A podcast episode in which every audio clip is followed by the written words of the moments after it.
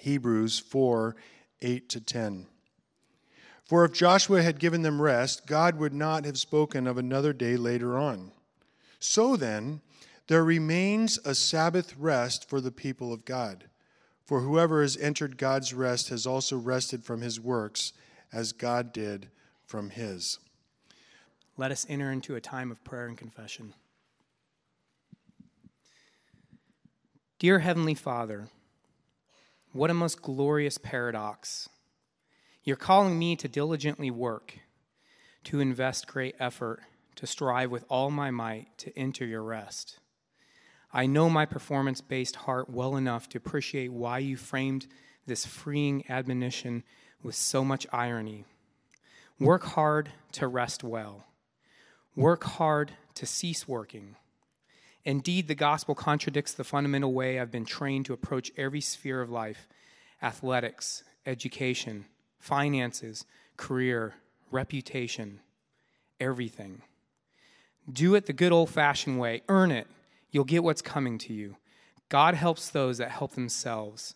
These mantras have been my motivation and method and my madness. But holy and gracious Father, respect with respect to having a relationship with you, I'm so glad I didn't get what's coming to me. For you given that to Jesus on the cross. What comes to me in the gospel is something I neither deserved nor could ever earn. Your permanent favor resting on me. There is no greater rest than to know you are resting and rejoicing in your great love over me. None. Jesus, you created the world in six days and then entered a Sabbath rest. You did everything necessary for my salvation and the restoration of the entire cosmos. And then, in a most profound sense, you rested again. It is finished, was your dying cry of life giving hope. Now it's mine to believe the gospel, not work the program. I have heard and I will continue to hear the gospel, and by your grace I will continue to combine that hearing with the faith you give me. Jesus, that glorious admixture is my rest in this life, in the life to come. So very amen, I pray, in the wonders of your matchless name and finished work. Amen. I met one of my best friends in life during seminary. His name is Ross, and we met during our first semester Greek language class, Elements of Greek, in the fall of 1999. We are both back row people. We love to sit on the back row, and that's where we met on the back row of Dr. J. Smith's Elements of Greek class. And if it weren't for Ross, I probably would not have survived seminary. I can tell you so much about my friend Ross. We have so many great war stories from seminary, like how we used to meet at Starbucks at 5 a.m. so we could cram for Hebrew vocabulary quizzes or how, when I worked at Starbucks, I used to make him a drink that I called the Mark of the Beast. I called it that because it had six shots of espresso, six ounces of milk, and six pumps of white chocolate mocha. Six, six, six, the mark of the beast. The perfect drink for any seminary student, married with kids, working two to three jobs, and going to f- school full time. I can tell you about how Ross was accused of plagiarism because he and another student turned in an identical paper, and how Ross was accused of copying the other student's paper because the other guy was well known on campus by students and professors as being this upright, godly man. So everybody just assumed that Ross is the one who cheated. He didn't. Ross had loaned his paper to this guy because this guy asked for his paper to kind of see how he should work his paper out, what it would look like. So he gave his paper to the guy, and it turns out that this guy, the so called spiritual leader on campus, ended up copying Ross's paper word for word and just putting his name on the front. And it took several meetings where Ross was persistently accused of being the cheater, and which he persistently denied until finally the other guy confessed to plagiarism. Things are not always what they seem. Or I could tell you how Ross had to put his car into gear with a screwdriver after he started it. Ross had this old 1985 Plymouth Reliant K station wagon. and it was burnt orange. It was a car that only a poor seminary student could love. And the car had an electrical short, so it kept grounding itself out on the shifter cable. So, since Ross was a poor seminary student who couldn't afford to get it fixed, he had to improvise. And so Ross had to disconnect the shifter cable and manually shift the gears under the hood with a screwdriver in order to make it go. And so, with the parking brake on, he would start the car, lift the hood, and shift it from park to drive. Then he would slam down the hood, and as it rolled forward, he would jump in and release the parking brake and then be off on his merry way. Needless to say, he always pulled into a parking lot in such a way so he would never have to use reverse. I remember the first time I saw this with my own eyes. We had parked in the same parking lot and we're talking to one another about the class we just come out of and walking to our cars. And he turned to me and he said, Can you help me start my car? And I said, Of course. And I just assumed that his battery was dead and that he needed a jump. But then he proceeded to tell me to sit behind the wheel, to start the car, and then to put my foot on the brake while he lifted the hood and put it into gear. And then he said to get out, and then imagine my surprise when it started to roll. So picture me getting out and trying not to get run over by this 1985 burnt orange Plymouth Reliant K station wagon. And then picture Ross jumping in like one of the boys from the Dukes of Hazzard. There was never a dull moment with Ross in seminary. As I mentioned, we both worked several jobs and had kids, and one of his jobs uh, you guys get this, this story and maybe a few more because we have a little bit more time. That's, that's one of the joys of being in the second service. You know, I can tell when the sermon doesn't go long enough and what I can add. So maybe a few more stories of Ross. I told them this one, but I might tell you one or two more. Uh, he worked, one of his many jobs is he delivered uh, newspapers for the Dallas Morning News. So he threw papers and he would throw all night, and then we'd meet at 5 a.m., cram for Hebrew vocabulary quizzes, and then go to class. And so Ross was exhausted, stressed out, tired, and we're sitting in this Hebrew class. It was called, we called it kamikaze Hebrew or suicide Hebrew because you took two semesters of Hebrew in one semester. Crazy people do this in seminary. I don't know why it was a good idea, but we did it. And so we come into class one day and he's thoroughly exhausted. And there was this guy in our class who was single, wasn't married, no kids. I don't think he worked a job, and I think his family paid for his education.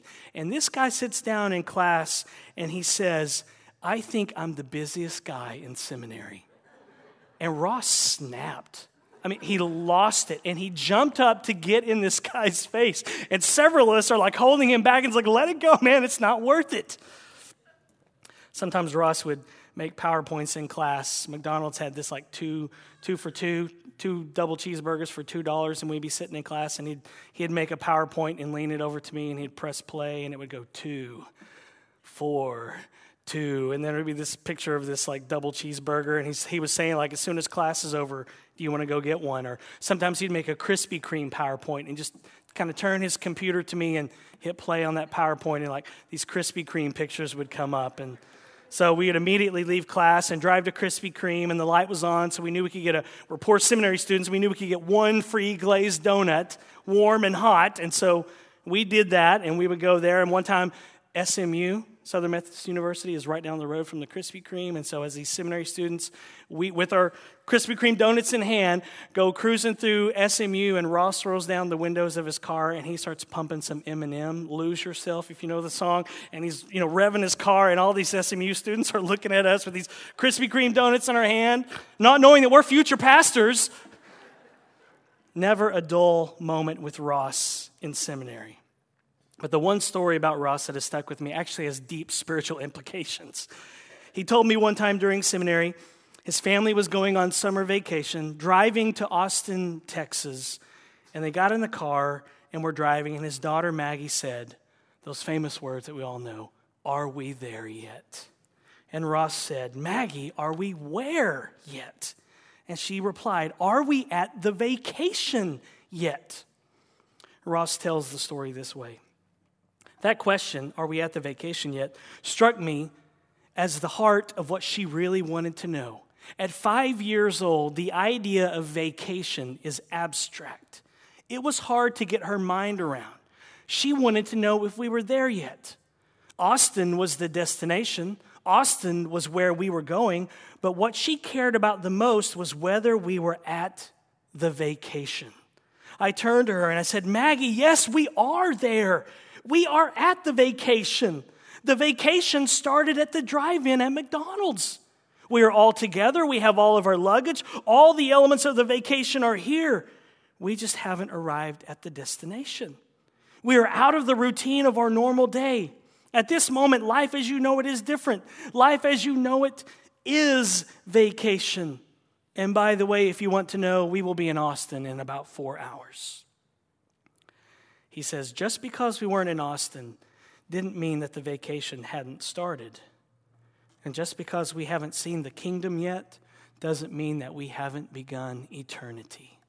And that's exactly how it is with our Sabbath rest. The final Sabbath rest that is talked about in Hebrews chapter 4 and that we talked about last week, that Sabbath rest is future, and yet we can still enjoy it now. As I mentioned last week, there's this already not yet aspect to Christianity and to our Sabbath rest. The eternal Sabbath rest that we await on the new earth is not yet. But there's this already component. We can rest now. We are on a journey as pilgrims and as exiles in this world. We're on a journey to see Jesus, but we don't have to wait until God makes all things new in order to feel like our vacation has started. Yes, much of our future hope lies in the future, but we're on vacation even now. We're on vacation right now. We don't have to wait until that day.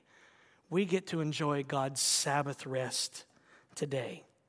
We're on vacation, if you will, right now. We're on a Sabbath rest right now. And that's what the rest of the rest of Hebrews 4 is about. And what we'll see today in these verses is that it takes some work to remember that we're on a Sabbath rest right now. It takes work to remember that we're on a Sabbath rest right now. And so, what we'll see today is that we have to work hard to rest well. We have to work hard to rest well. And what the preacher of Hebrews wants the Hebrews to know is that they have to strive to enter the rest that awaits them in heaven. That's what we saw last week. We have to strive to enter into the rest that is already ours. We have to work in order to rest, as odd as that sounds. We have to strive and use our spiritual muscles in order to enter that future rest and also to enter into that rest and enjoy that rest even right now. We have to preach the gospel to ourselves every day. That's our daily work. We have to strive to believe the outrageous good news of the gospel for sinners like us. So, the work that we have to do now is one of belief. That's our main work now, one of belief. We have to continue to believe the good news of the gospel. And we can enjoy that Sabbath rest even now before we ever get to heaven. We can partake of that rest even now as we wait for our eternal rest. So look at Hebrews chapter 4, beginning in verse 8. Hear the words of the good God that we serve. For if Joshua had given them rest, God would not have spoken of another day later on. So then, there remains a Sabbath rest for the people of God. For whoever has entered God's rest has also rested from his works as God did from his. Now, remember what we saw last week. The first generation of Israelites that were under Moses' leadership that came out of slavery in Egypt, they did not believe the good news. They did not believe the gospel message that they heard. The same message, same gospel that we hear. They did not believe the gospel message, and therefore they did not enter into God's rest in Canaan, the promised land. Instead, they roamed the wilderness for 40 years. However, the next generation of Israelites, under the leadership of Joshua, they did enter into the promised land, into Canaan, but here's the difference it was not the eternal Sabbath rest of God that they enjoyed. It was a temporal rest in Canaan, rest from their enemies, but it was not the final rest of the new earth when God makes everything new. We also saw last week that the rest that is offered in the gospel is a twofold rest. So, whether you were alive in the first generation that came out of slavery in Egypt under Moses' leadership, or whether you were alive under Joshua's leadership, or as we saw last week, whether you were alive under David's leadership, or even if whether you were alive in the time of the Hebrews, or whether you're alive today, the Sabbath rest of God that is offered in the gospel is always a twofold rest. First, it offers you eternal rest. It offers you eternal rest, meaning it offers you resurrection with a new glorified body where you will glorify and enjoy the triune God for all of eternity on the new earth. And as we saw last week, sickness will be no more and sin will be no more. And I cannot wait for that day. That's what we saw last week. That's the not yet of the already not yet. But the hope of the gospel is that there is an already aspect that we can experience right now. The hope of the gospel is not that, that, that we just long for this future day of rest as if we never get to experience any rest on this side of eternity. No, Jesus offers us a foretaste of that rest that awaits us. He offers us a foretaste even now. That's the already of the already not yet. We can rest now. The gospel offers us rest now, and that's good news. And that's the second way that we are offered rest in the gospel. Look at verse 9. So then, there remains a Sabbath rest for the people of God, for whoever has entered God's rest has also rested from his works as God did from his. The final eternal Sabbath day of rest awaits us, but God calls us to rest right now. We're called to rest from our works just as God rested from his. And this is the good news of the gospel that the Hebrews were forgetting. They were trying to earn God's favor, trying to earn His love through their good works, trying to earn His forgiveness through their performance, through their works, through their obedience to the law. And it was killing them. They actually traded these words, it is finished. They traded those words, it is finished, for do more, try harder. They traded this word, rest they traded rest for get busy, buckle down, and try your hardest to curry God's favor. And it was killing them. And if they persisted in it, then it would prove that they never truly believed and therefore they would never enter God's Sabbath rest. They were in danger of doing what the first generation of Israelites did by not believing the gospel. Now, listen, if you try to earn your way to God by trying to be good enough, it will kill you. If you try to earn your way to God, you try to just be good enough, I promise you, it will kill you or it'll make you go crazy. If you get on that performance treadmill, you will die. It will kill you. You cannot earn God's love. You cannot earn His favor through what you do for Him. Trust me, you'll never be good enough. Why? Because God demands perfection. God demands perfection from every single one of us. His law, which is summed up in the Ten Commandments, His law demands that we be perfect, that we keep it perfectly. This is what Jesus meant in Matthew 5 48 when He said, Be perfect as your heavenly Father is perfect. And when you hear that, you're either struck by that and saying, I can't do that, or if you're crazy enough, you say, I'll take you at your words, Jesus, and I'll be perfect and good enough. But you can never be good enough. And so the good news of the gospel is that rest is offered now to those who believe. You can rest secure that it is finished. You can rest secure that there is now, therefore, no condemnation for those who are in Christ Jesus. You can rest that He has removed your sins from you as far away as the east is from the west. You can rest that Jesus has thrown your sins into the depths of the sea. That's the gospel rest that is offered now. Today, that means then that there's no more earning God's love. There's no more performing for Him, which is what we do, right?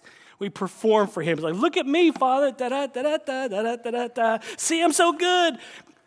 I haven't missed a quiet time since January. It's May 1st. Da da da da da da da. It's what we do. We perform for Him, thinking, oh, now He'll love me. Now I have His favor. He's not impressed with you.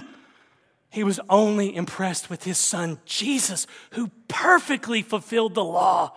So, performing for him to get his favor, performing for him to get his love, those days are gone. All that remains is that we believe that we believe the good news, that we rest in Jesus' life, death, and resurrection. We rest in His performance for us, not our performance for Him. We rest. John Piper has famously said, God is most glorified in you when you are most satisfied in Him. And I believe that with all my heart. But I've told you before, I've tweaked John Piper's words to this God is most glorified in you when you are most sabbatized in Him. Yes, sabbatized is a word. It means to keep the Sabbath, it means to rest. So, God is most glorified us when we are resting in Him, when we are resting in the finished work of Jesus. But that rest does not mean that no work is involved. Please understand that when we speak of experiencing rest right now, and when the preacher of Hebrews speaks of rest, it does not mean that no work is involved. On the contrary, you have to fight to believe this good news. You have to fight to rest. You have to fight to believe the gospel that you preach to yourself every day. Just like Dallas Willard said, which Pastor Greg quoted several weeks ago in his sermon, the path of spiritual growth in the riches of Christ is not a passive one. Grace is not opposed to effort, it is opposed to earning. When the preacher of Hebrews says that we are called to a Sabbath rest, he does not mean that we're called to a life of passivity. He doesn't mean that no effort is involved in our lives. I mean, my goodness, the older I get, it takes effort just to get out of bed in the morning. Amen? It takes effort to open my Bible, it takes effort to open my mouth to pray. It takes effort and work to stay busy making disciple making disciples, which is what we're all about as a church. So Christianity is not passive. Grace is not opposed to effort but it is opposed to earning. And that is exactly what the Hebrews were losing sight of. They were trying to earn God's favor through their efforts, and they were losing sight of the gospel. Is there effort involved? Yes, absolutely. You have to strive to rest. You have to strive to believe that no amount of striving will curry you favor with God. You have to fight for belief and you have to fight unbelief. And that's exactly why the Israelites, under Moses' leadership, did not enter into God's rest. It was because of unbelief. And so, what we need is belief. We need to change our thinking, which is exactly Paul's point in Romans 6:11 when he says this. So you must also consider yourselves dead to sin and alive to God in Christ Jesus. Here's how Jerry Bridges explains what Paul is saying in Romans 6:11. And this quote comes from his book The Discipline of Grace, which I highly recommend to you. The church staff is currently reading through it and you can see that in our church newsletter as we go through a chapter each week. It's one of the best books on learning how to strive to rest. It's one of the best books on understanding God's role and our role in the pursuit of holiness. Well, here's what Jerry Bridges says about Romans 6:11. Actually, verse 11 he says is an imperative, a statement of command.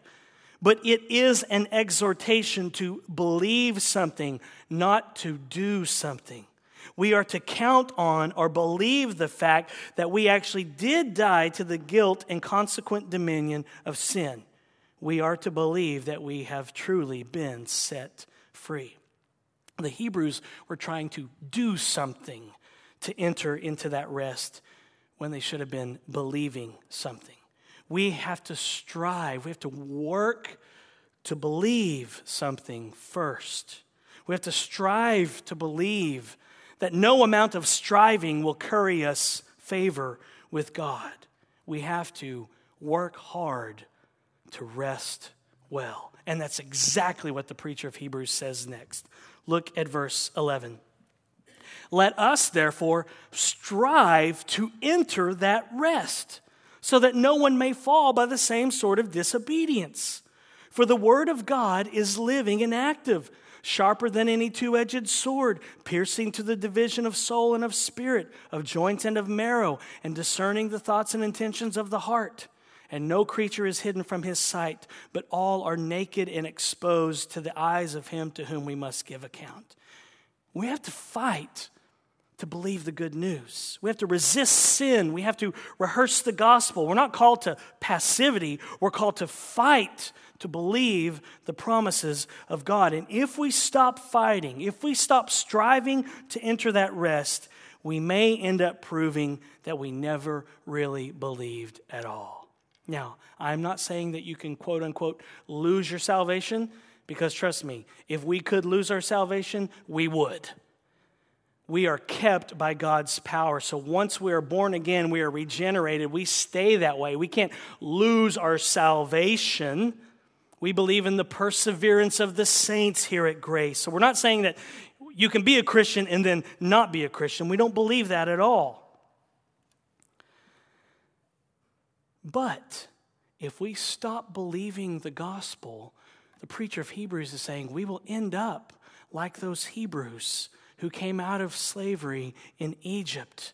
That's what happened to the first generation of Israelites mentioned in Psalm 95. They did not enter into God's rest because they did not believe. And what exposed their unbelieving hearts? It was the Word of God. The word of God exposed their unbelief. And that's the word that is mentioned here in verses 12 through 13. He's talking about Psalm 95.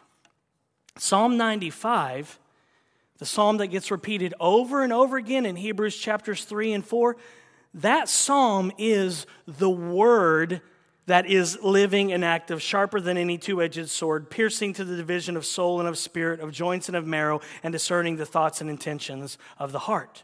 That's the word that he's talking about. The word that he's been quoting in chapter 3 and chapter 4 is Psalm 95. So, in its immediate context, the word that divides and exposes, in its immediate context, he's talking about Psalm 95. In the broader context, we know that the word is Jesus because what did the preacher say in Hebrews chapter 1 verse 1? God spoke to our fathers a long time ago through the prophets, but now he has spoken to us in his son. So, in the broader context, the word is Jesus. But in the immediate context of chapters 3 and 4, that word is Psalm 95 that he's quoted numerous times. And the preacher refers to Psalm 95 again because he wants the Hebrews to realize that God's word divides and exposes who we are. The Hebrews are being called to pick which side they are on. Are they with Moses and the law, trying to earn God's favor and love? Trying to earn righteousness? Or are they with Jesus and the gospel? If they return to the law to be justified, if they return to the old covenant with all of its types and shadows, if they return to the sacrificial system to find forgiveness of sins, then they will prove that they did not truly believe. They will prove that the word exposed their hearts, exposed their thoughts, exposed their intentions. And that's why they are being warned against going back to Moses. But the question you should be thinking is why in the world would they return to Moses? Why would they want to return to Moses? Why would they want to leave the rest that was being offered them in the gospel? Here's the answer I think it's because of persecution and suffering. Remember what we looked at last week? We quoted chapter 10. They were suffering. People were being put in prison. They would go visit their brothers and sisters in Christ who were in prison. Their homes would be looted. Things would be taken away from them. They were suffering. So, ever since these Hebrew believers, these Jewish believers, ever since they came to Jesus, all they've known is suffering and persecution. Ever since they left their traditional Jewish upbringing, they were suffering severe persecution. And that's why earlier in chapter 10, they are encouraged to not give up attending church with other believers because they need the encouragement to press on. What does the preacher say right before he reminds them of the persecution that they faced when they first believed? Right before he talks about the persecution, what does he say? In Hebrews 10 23 to 25, he says this Let us hold fast the confession of our hope without wavering for he who promised is faithful. And let us consider how to stir up one another to love and good works, not neglecting to meet together, as is the habit of some, but encouraging one another, and all the more as you see the day drawing near. They were being reminded not to give up worship on the Sabbath, on Sunday. Some were neglecting to meet on Sunday for church, and they were missing out on gospel exhortation and gospel fellowship. They were missing out on being encouraged to press on in spite of the persecution that they were facing. They were missing out on, on stirring one another up to love and good works. And did you catch what the preacher says at the end of verse 25? He says, You do this all the more, gather together all the more as you see the day drawing near. What day is that? That's eternity. The day when we will be with Jesus the day when we will get new glorified bodies, the day when we will never sin again, the day when we will finally be who God created us to be, the day when we will finally and forever glorify and enjoy the triune God, the day when we will finally enter that long awaited day of Sabbath rest. And so, what does the preacher say that these believers need now while they wait for that day? They need weekly gospel recalibration, weekly gospel refreshment on the Sabbath, on Sunday, on the Lord's Day, at church with their brothers and sisters in Christ. Please understand this grace. The Sabbath, Sunday, the Lord's Day is an opportunity to be encouraged every single week. Worshiping God together as a church family here at Grace on the Sabbath every Sunday is an opportunity for you to be encouraged when you have doubts and when you have fears. Once a week, you have an opportunity to get recalibrated with the gospel, to get refreshed with the gospel, and to drown out the voices on social media, to drown out the voices on the news, and if you're like me, to drown out the voices in your own head. So, why miss this? Why miss church? The Sabbath is a gift. It's a gift from a good God to show you that you can rest and be refreshed physically and spiritually and be reminded of your future every single week, every single Sunday. Once a week, we can be reminded collectively about eternity. So, why miss this? Why would you want to miss this? We all need weekly Sabbath gospel exhortations, especially when we are being persecuted. Listen, if persecution and suffering increase in our nation, and I'm not a prophet by any means, but I expect it to at this point. When I watch the news, when I get online, I think suffering and persecution are on their way to America. If persecution and suffering increase in our nation, I hope I'm wrong, but if they do, then weekly worship with your church family is going to be the most important time of your week. In fact, I would argue that it is right now. What you and your family need most every week is worship with your church family at church. What you and your family need the most every single week is worship with your church family at church. That's the most important time of your family's week. Gathering here and hearing about Jesus. And that's what the preacher says in chapter 10, right before he talks about the Hebrews being thrown in prison and suffering persecution. Let me read it again. Hebrews 10 25. Not neglecting to meet together, as is the habit of some. And I think he could have named names, but he didn't. He's, he's a gracious pastor and preacher. Not neglecting to meet together, as is the habit of some, like Bob and Harry and Sally. He didn't. But he says, but encouraging one another, and all the more as you see the day drawing near. As you see the day drawing near, as you see the promised land of eternity, as you see heaven drawing near weekly Sabbath worship to remind you and to recalibrate you and to refresh you as you endure suffering and persecution in a fallen, broken world. So let me ask you this morning are you stressed out about America? Are you stressed out about what's happening in our country? Are you worked up over the presidential election? You don't like the candidates being offered? I'm not sure anybody does. Maybe you do. Don't come up and tell me your favorite person. It's okay.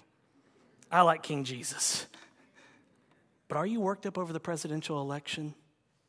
You worked up about terrorism, ISIS, bombings?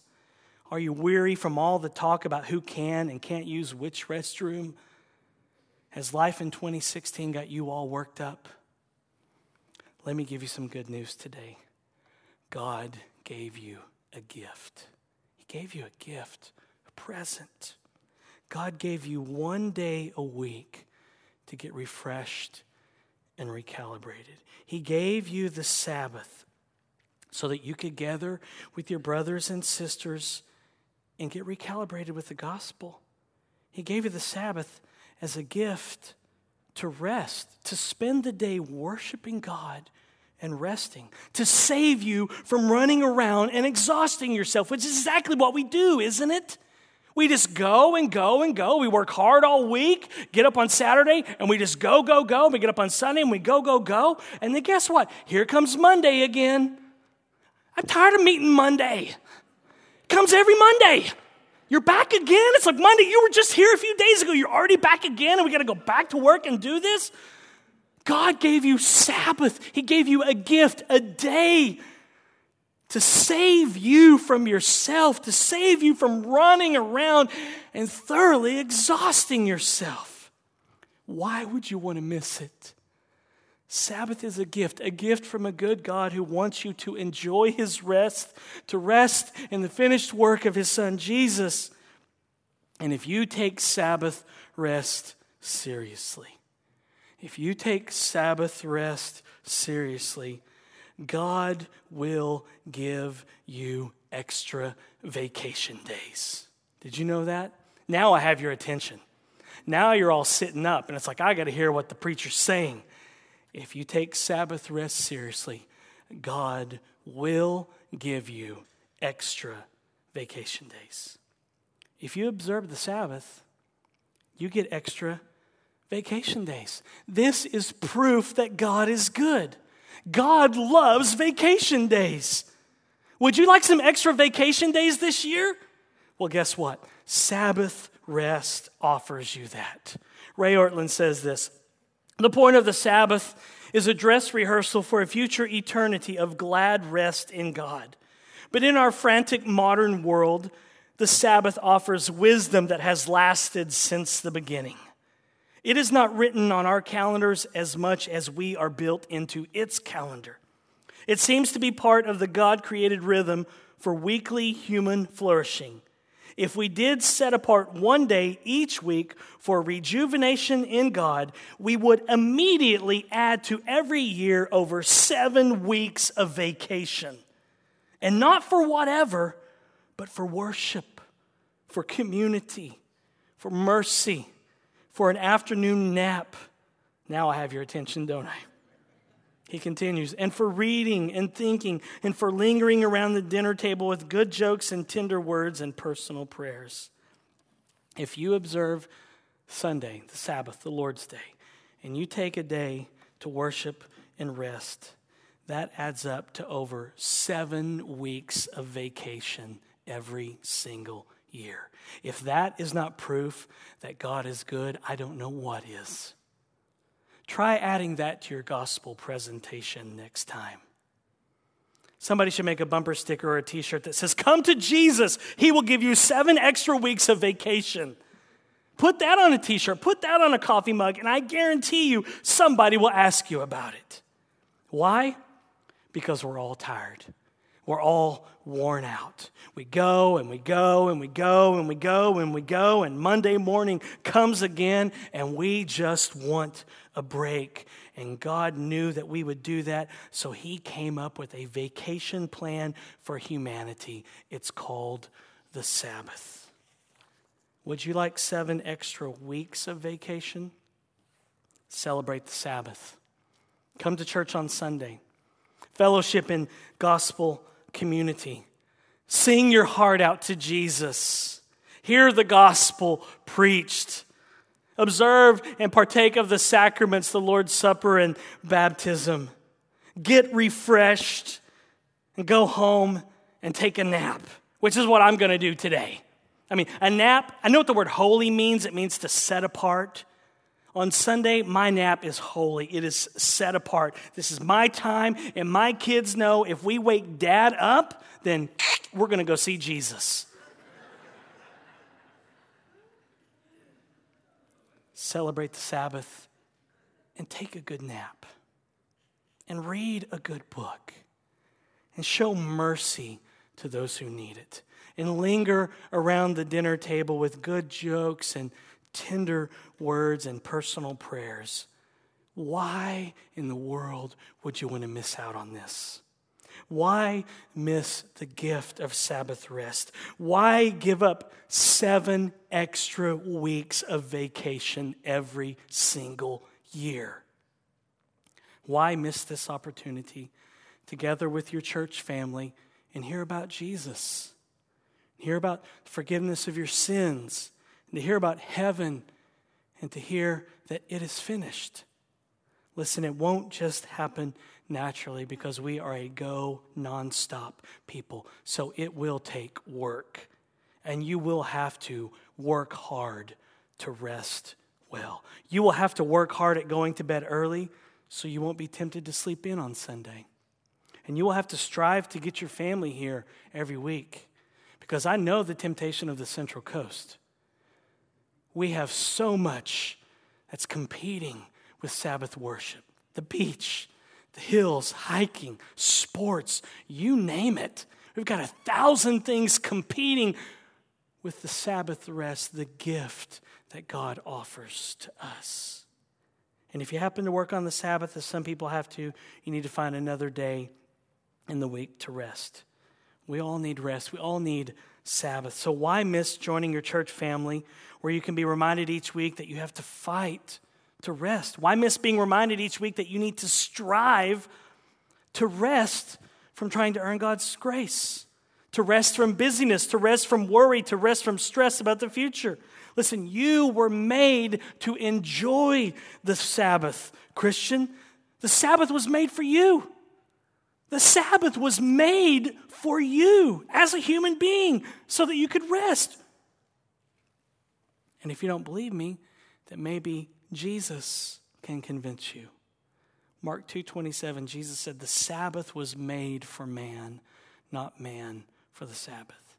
Jesus made the Sabbath. Jesus came up with the idea of the Sabbath so that you and I could experience spiritual and physical rest once a week. Jesus came up with the Sabbath so that we could get an extra seven weeks of vacation every year. You can't argue with Jesus. Oh, you may try, but listen, you're going to lose. Do you want to argue with your Savior? He knows what's best for you. So, what you'll have to do is work hard to convince yourself that Jesus is correct and that you need to take time to rest. It takes work to rest. I know it sounds strange, but it takes work to rest. And one day we will rest forever. One day we'll enjoy eternal Sabbath rest. One day we'll see Jesus and we'll celebrate at the wedding supper of the Lamb. Until then, He has graciously given us the Lord's Supper to sustain our faith on the journey. Before we take a moment to prepare our hearts to eat and drink, would you first hear the gospel call that comes from Jesus out of Matthew 11? Come to me, all who labor and are heavy laden, and I will give you rest. Take my yoke upon you and learn from me, for I am gentle and lowly in heart, and you will find rest for your souls. For my yoke is easy and my burden is light. Let's pray. Father, we thank you that you are such a good, gracious God. Not only have you taken care of our spiritual needs, because we needed a foreign alien righteousness credited to us in order to come into your presence and to be made right with you. So you took care of the spiritual need that we had through your son Jesus. But not only that, God, you care about the physical aspect to our lives as well. And you came up with this crazy idea called Sabbath. One day a week to just rest and you freely give us six to do whatever, to work our fingers to the bone. And then you graciously give us one day to just say, cool your engines and rest. And we thank you. It's out of your goodness and out of your wisdom that you've given that to us, Father. And we thank you that you've given us the Lord's Supper, that we can eat and drink and feed on Christ by faith even now on this journey, knowing, Father, that it's a dress rehearsal for the wedding supper of the Lamb, for that day. And so as we come to the Lord's table this morning, Father, we confess our sins. We are sinners, and we have sinned in thought, in word, in deed, and in motive. And we ask you to forgive us. And we thank you for your son Jesus. That you look at his life, death, and resurrection, and you are satisfied. And you call us to rest in that. And we do in this moment. Do it for our joy, for our rest, and for your glory. In Jesus' name, amen.